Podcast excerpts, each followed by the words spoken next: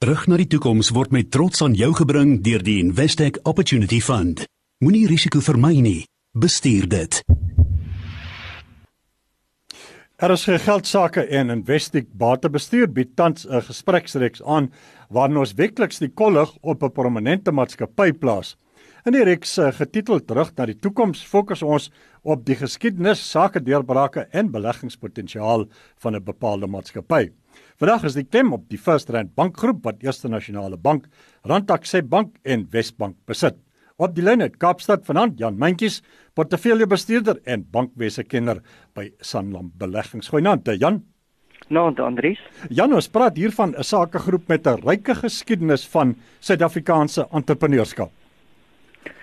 Ja, dit is waar is um, as 'n mens moet sê van entrepreneurskap is dit definitief een van die van die leiers. As 'n mens ehm um, dink aan die geskiedenis ehm um, van hierdie maatskappy het in 1977 drie ouens begin met 'n belegging van van R10000 en uh vandag um, is dit 'n groep as 'n ou die winste van van die First Brand groep en en Discovery en MMI en Outsurance wat um, uit die groep um, ontbondel is op 'n stadium bymekaar tel dan het hulle laas jaar 27 miljard rand se se wins gemaak. So dit is um, dit is amper 'n sprokiesverhaal oor uh oor oor dekades heen. Kortliks, waar was die sake draaipunt, die sake deurbrake vir Fisterand? Ek dink um, 'n mens moet gaan kyk na na mense. Ek dink die twee twee dinge wat baie belangrik was in hulle geskiedenis was mense en en dat hulle so innoverend was. So mense dink terug aan aan uh, in 1984 het hulle die Rand Accept Bank um, eintlik by die Rupert's gekoop. Um, en dit het vir hulle banklisensies gegee um, wat definitief een van die keerpunte was. En dan, jy weet, 'n ontmoeting met Adrian Gore in 1992 uh, het gelei tot die begin van Discovery. Um, en dan ook, jy weet, mense soos soos Willem Roos ehm um, wat uh, wat Outsurance begin het in 1999 uh hulle het 'n belegging van 25 miljoen rand gemaak en op daai stadium het daar twee twee mense gewerk by Assurance. So ek ek dink dis die goue lyn wat hy ook kan deurtrek. Uh is is goeie mense wat uh wat in in in in eintlik in verhouding met met First Rand uh, fantastiese besighede gebou het. Jan, wat is uh First Rand se enkele sterkste uitstaande sterkpunte? Uh hoe sien jy First Rand se toekoms? Ek ek ek dink die die die ehm um, die uitstaande kenmerk en sterkpunt van hulle en dit sien nou ook in hulle geskiedenis en en ek het dit gesê as die mense so hulle is voortdurend besig om hulle mense uit te daag om om dinge beter te doen en om innoverend te kyk en ek dink dis iets wat wat hulle in die toekoms sal sal sal aanhou doen. Ehm um, ek het baie respek vir Johan Burger wat nou ehm um, oorneem as die ehm um, as die bestuurshoof. Ehm um, en ek dink daai kultuur gaan uh, gaan gaan voortduur en ek dink hulle gaan aanhou om in sekere areas die die mark te ontwrig.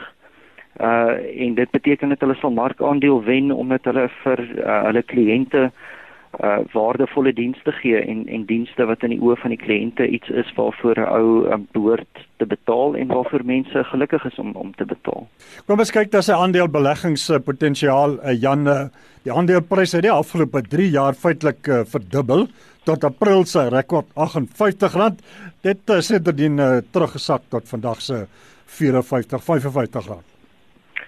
Ja, en um, weer eens ek dink uh, hierdie aandeel staan kop en skouers uit bo die ander uh, banke in in in uh, in die um, in die afdeling waarna ou kyk.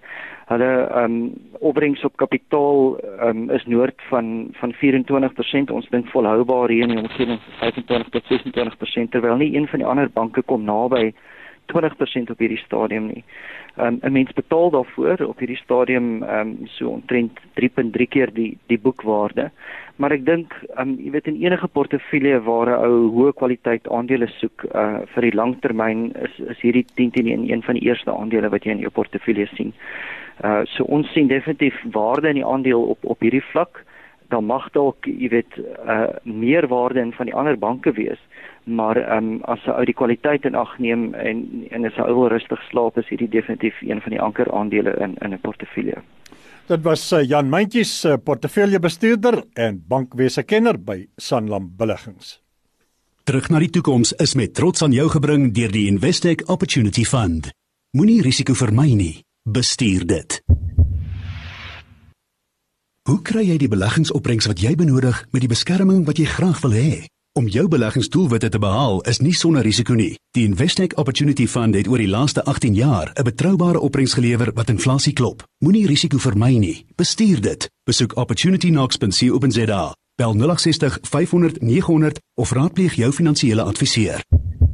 Investec Fund Managers is 'n geregistreerde effekte trust bestuurder en waarborg nie die kapitaal of die opbrengs van die portefeulje nie. Vorige prestasie dui nie op toekomstige prestasie nie.